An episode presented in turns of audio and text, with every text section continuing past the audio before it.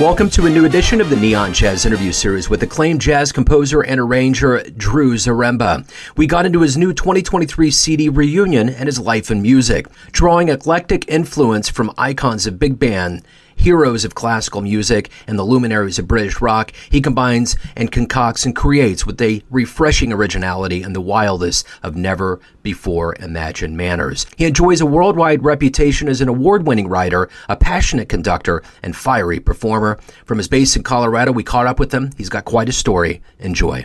What's up, Drew? Hey, not much. Just uh was just running and getting a little coffee. there you go. You got to get the fuel. I dig it. Nice to yeah. meet you. Likewise. Thanks for reaching out for the for this. I yeah. really appreciate it. Yeah, absolutely. Where are you coming out of? I live in Greeley, Colorado, which is about an hour north of Denver. Okay. Yeah, I uh I went up to Castle Rock this summer. Took uh little John oh, up yeah. there. Yeah. Yeah, that's that's not too far well, two hour two hour drive south or so. Yeah. Lovely, lovely place. Yeah, I'm landlocked here in Kansas City, so there's nothing to look at. I mean, the the best thing, I guess, because it's Thursday night, is we got Mahomes.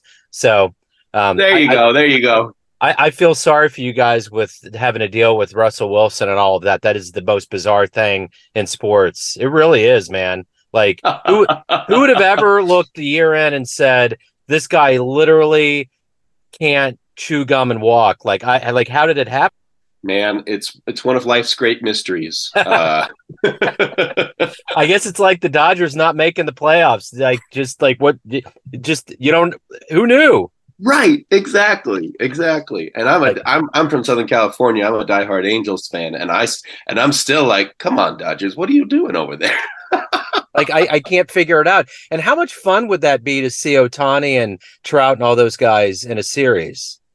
Man that's that's what I've been hoping for for many years now. I mean, I remember when I was a kid and they won in was it 2002 their first title, and I was like, man, this is awesome. You know, I've and I've stayed with them ever since. I haven't abandoned them. So what can I say? Well, I'll tell you what. In 14, when the Royals matched up with them, they were the top team, and we we they thought we were going to come in because we had that miraculous wild card game, and we were just yep. going to get swept but those guys just ate Superman pills, and that was it. It was that game, game over, lights out, man. so, well, cool. Well, we got we got some good things established here, and I want to begin everything before we get into reunion with how did you survive as a musician through the whole pandemic period, and how did it change you? Wow. Well, the change is is very apparent. I was incredibly fortunate during the pandemic to have my gig at the university so this is my sixth year at the University of Northern Colorado teaching jazz composition, and um, uh, that's how I survived. Um, and I was incredibly, incredibly fortunate because I had friends on both coasts. I went to school in Texas and and have a uh, North Texas to have a lot of friends there, and and man, yeah, it was it was a rough time. Uh, I was very fortunate to have my gig, and so that's how I survived. But it changed me. It actually was the the seed for this album because I just stopped. Uh, for, I've always considered myself more of a commercial arranger than like a creative type, which is a bit of an oxymoron, someone might say, because you have to be creative to do anything, right? But either way, that's just how I saw myself. And the pandemic helped me see, like, no, I have a, I have a voice. I have I have I have something I can offer the world and and it's okay that it's not this dark Brookmeyerian modern jazz thing. I'm I'm a I'm a happy guy generally and my music is joyful. Yeah. And so the pandemic helped me embrace that and give clarity to my voice and my vision and uh, and so it, and it gave me the confidence to say no you know what it's time to put out an album of music that's joyful, happy, and uh, explores a lot of different sides of that, and uh, and brings our community back together after this pandemic. Hence, why it's called Reunion. You know, it's interesting because you know Miles Davis's big quote was, "It took him years and years to find his voice." And you know, it, it can be confusing to a lot of people because if you're playing an instrument, you have a voice, but it's deeper than that. I think maybe the pandemic accelerated that because I know here in Kansas City there was one long-standing Hammond B3 player that literally was lost and and didn't know it, like really had to make an album to just kind of confirm that he is a musician. Mm. and it, i mean it, it's like michael jordan saying i had to pick up a basketball to confirm that i'm a player. And it's like are you kidding me? You're a you're you're a legendary guy that's you know but you we all have egos. We all have these senses of self. So it sounds like you found your purpose and followed you probably more tightly than you thought you would yeah. No i'm incredibly grateful for it. And uh you know yeah this is just the, the first one of the first steps for me. Um so i'm i'm yeah i'm i'm really proud of the project and and uh and grateful for what I had during the pandemic to be able to reflect on that and everything. So, so ultimately, at the end of the day, the idea of making an album is that you're going to have people and ears and and and and those that are going to be moved by it. What are you ultimately hoping the listener gets from Reunion? Oh man, uh, uh, joy, joy. Um, there's uh, and joy is a is a big word. It doesn't mean happy to me. It's it's a sense of deep satisfaction. Um, and that, that might mean, and it, sometimes it means humor, and sometimes it means joy amidst pain, and sometimes it means just ecstatic.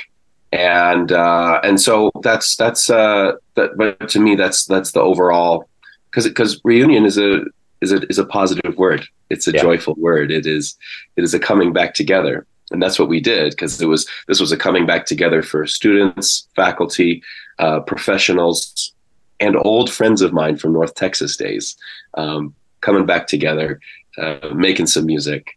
Um, and even my old mentor uh, john clayton who came in and produced the session. Uh, so it was a reunion on, on multiple levels. And so that's what i hope the listener gets is joy and uh, a smile on their face uh, after after hearing this so and it's weird to even talk now because I remember I did so many interviews over the pandemic where we didn't know when it was going to end.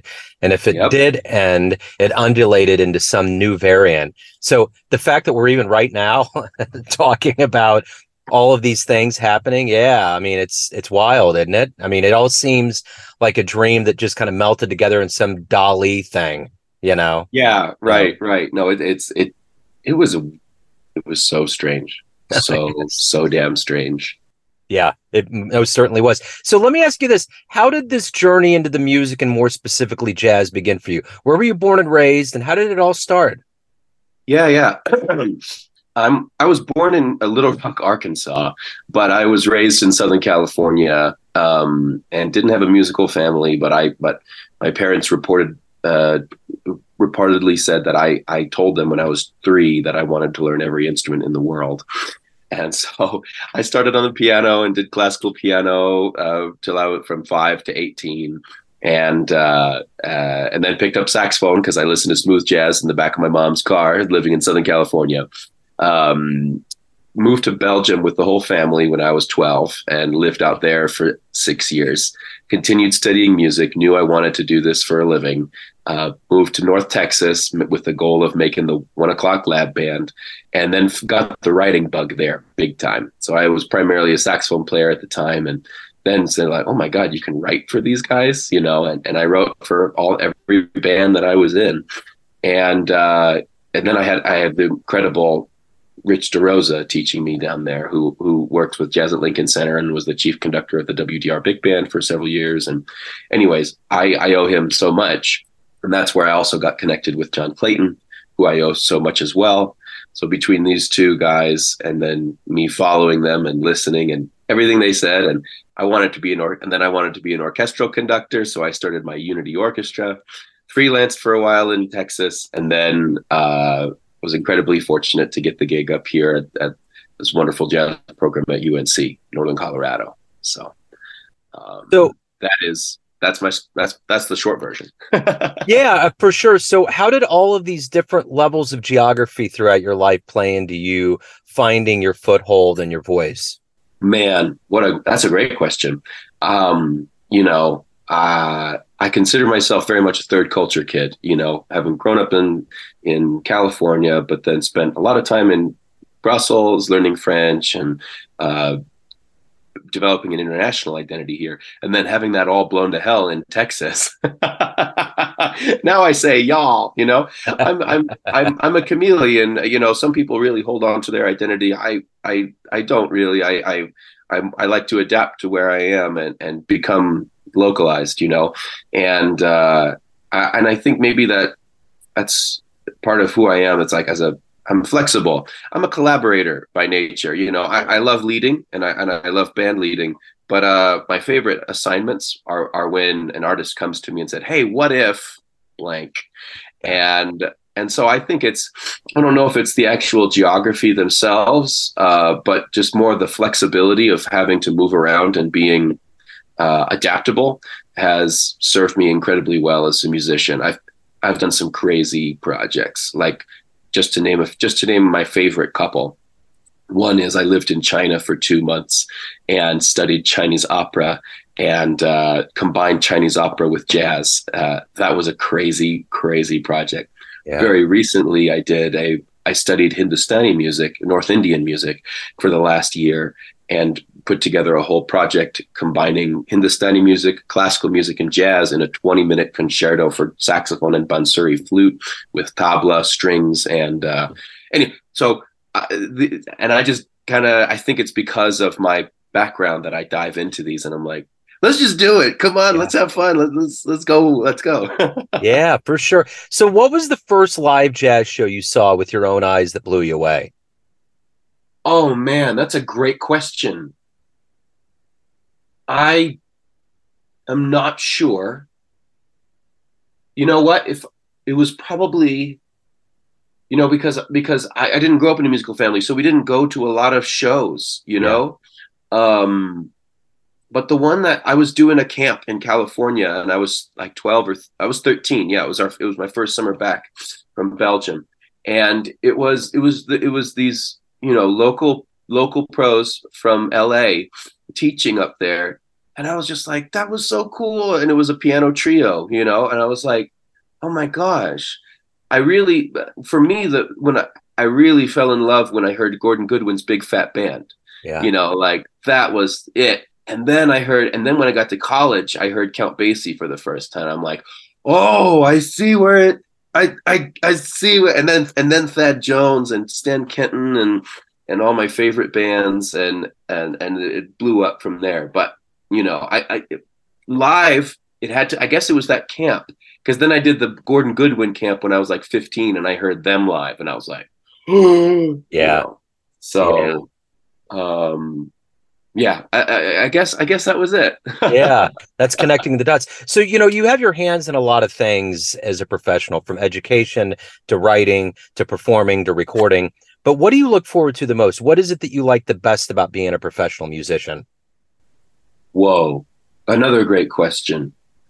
Um, you know, I, I think it it ties back to what I was saying earlier. I love I love the collaboration you know this this indian project that i recently did that was a big feather yeah, that was like a really great time a beautiful moment um, i love it when someone comes up to me and says hey what if you want to try this yeah of course i do come on I, I do love my teaching. I love my students. I find a, a different. I find a real joy in my students, um, and when the light bulbs go off um, my my my favorite thing is to band lead and conduct and uh, you know I, I, have a band that I lead in in Denver um, and we do a, and we do like five or six concerts this, a year and it's a great season and everything. I, I, I it's hard to it's hard to nail it down, but I think the collaborative the collaborative uh, writing projects and then bringing those to life. So obviously, as an educator, you're you're passing this this very bright jazz flame on the history and the meaning of it on to the next generation. So I'm curious. You had mentioned John Clayton. You've been around a lot of veterans and esteemed players over the years. What have you gleaned from these masters that you in turn try to give to the students? I, as a as a chameleon, I I just I just try to quote them as much as possible. I'm I am just the conduit you know i'm not i'm not the source of information. I'm just i'm just trying to pass it along you know? And and so um uh what do what do i I, I like to in, in, in my composition private lessons I believe it's a it's a balance of what I want them to get in a particular moment. It's like, oh, we're looking at these Basie voicings. Oh, we're looking at the rhythms of, of Thad Jones. Oh, we're looking at whatever. But then it also has to be student led. So like a 50-50 approach is what I like. I can't make them do anything. They have to come and continue and keep feeding the meter, you know. Um, couple uh, a couple a couple uh, a couple things that co- just come to mind right away. One is I always try to tell the student like a lot, especially the really talented students, will try to go for something that they're not ready for, and something that John Clayton always says is write for the level that you're at, and or or do the project at the level. Don't don't try to do a, a Chris Potter transcription if you haven't checked out uh, uh, uh, Chet Baker yet. Yeah. You know. Um, I think it's it's it's like I see myself more as a guide than like a teacher. It's like, hey, try this. Yeah. Try this. Try that. And th- and that's what and which was John Clayton's approach. It wasn't like, no, you got to do this, this, this, this, this. It's like, no, because every student's different and every student's background is different and their strengths are different. And so you want to support it's it's it's incredibly individual. It's it's it's very much an apprentice. I take an apprentice mentality rather than that of like a teacher. You know what I mean? It's, um, and and what my and, and what John and Rich did for me was give me opportunities as a grad student. And so when I was ready for it, they would say, "Hey, Drew, I'm too busy for this. Why don't you take this assignment?" Yeah, you know, and then we would work on it together. Yeah. And it's it's you know it's it's like the the the master clay maker and and hey, I need you to make this vase. Oh no, try this, try you know. And so yeah. they're doing it through me, but I'm getting to do it myself with my hands. And so i get to and i do that for my students now. Um, and it, that's that's the joy of that's the joy of it really.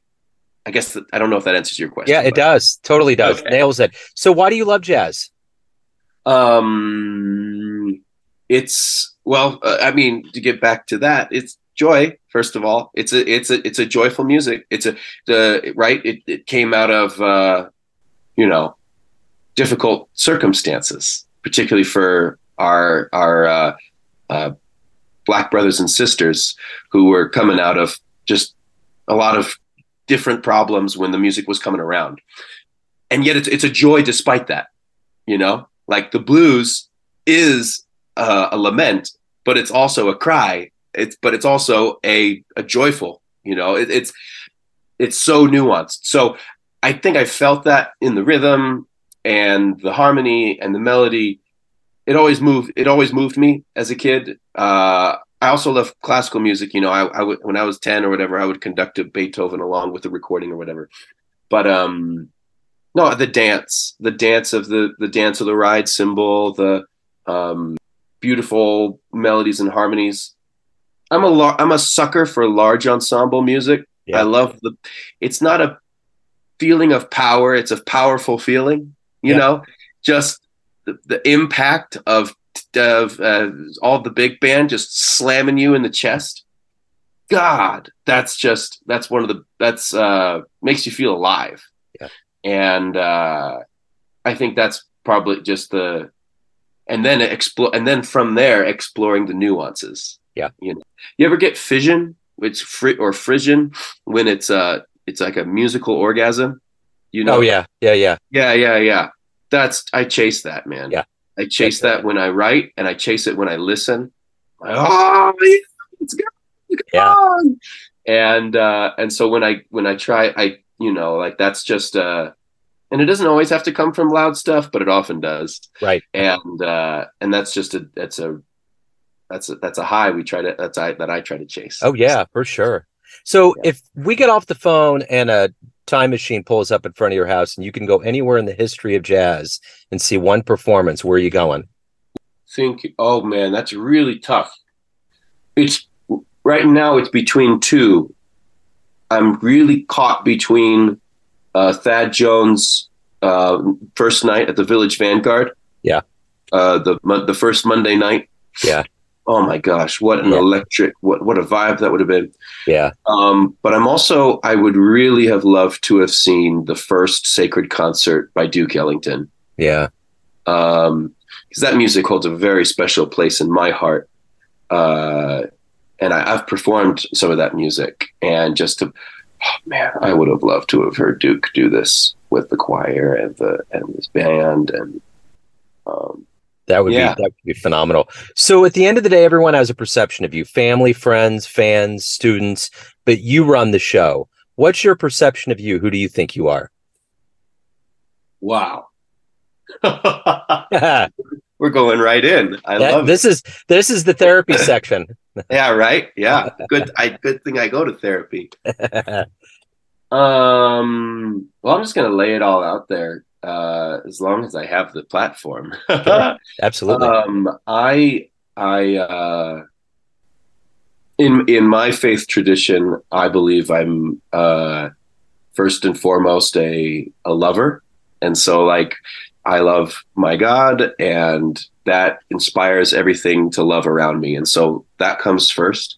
Second comes my family, so my wife and my little two year old baby, um, and then everyone else. And so that's like that's my primary purpose in life is to love, um, and imperfectly, you know, certainly not perfect, and no one no one can do it perfectly, but uh, that's like my primary thing. And then after that, and and music is an extension of that. You know, music is is a way that I try to love people, whether it's through my leadership or teaching, or the sharing of this music of of of reunion. You know, that's it's it's a sharing of love ultimately, and that that sounds really high and philosophical. Um, and when we get into the nitty gritty of life, it's hard to operate with that kind of ideal. But at the either in the morning, some mornings, not all mornings, when I'm meditating or praying and and thinking about it, like that's I, I center myself on that and say that is my ultimate goal is to love. And so, hope if people know me as a lover, then that's at the end of the day, that's the most important. Great answer. So, if anyone wants to pick up Reunion, learn more about you, live shows, anything about your world, where should they go? Well, uh, Instagram would probably be the best place, but uh, the album comes out November 10th, um, and it'll be available on all the streaming services and everything. A few weeks after that, it'll be on Bandcamp. Um, and uh, this a single is out right now, the Pink Floyd track "Money," as dearranged by me. Um, and uh, but yeah, it, Instagram or website would probably be the best place to go and get information. You, cool. YouTube as well. YouTube as well. Right on, man. Drew, this has been wonderful. Thank you for your story. Thank you for taking a minute out to talk about the journey. I appreciate it. Thank you so much. Uh, thanks for your time, Joe. Appreciate you. Thanks for listening and tuning into another Neon Jazz interview, where we give you a bit of insight into the finest players and minds in Colorado, Kansas City, and spots all over the globe, giving fans all that jazz. Thanks to Drew for his time, energy, and story. If you want to hear more Neon Jazz interviews, you can find us on Spotify and Apple Podcasts. Subscribe to us at YouTube, and for everything Neon Jazz, go to the neonjazz.blogspot.com. Until next time, enjoy the jazz, my friends.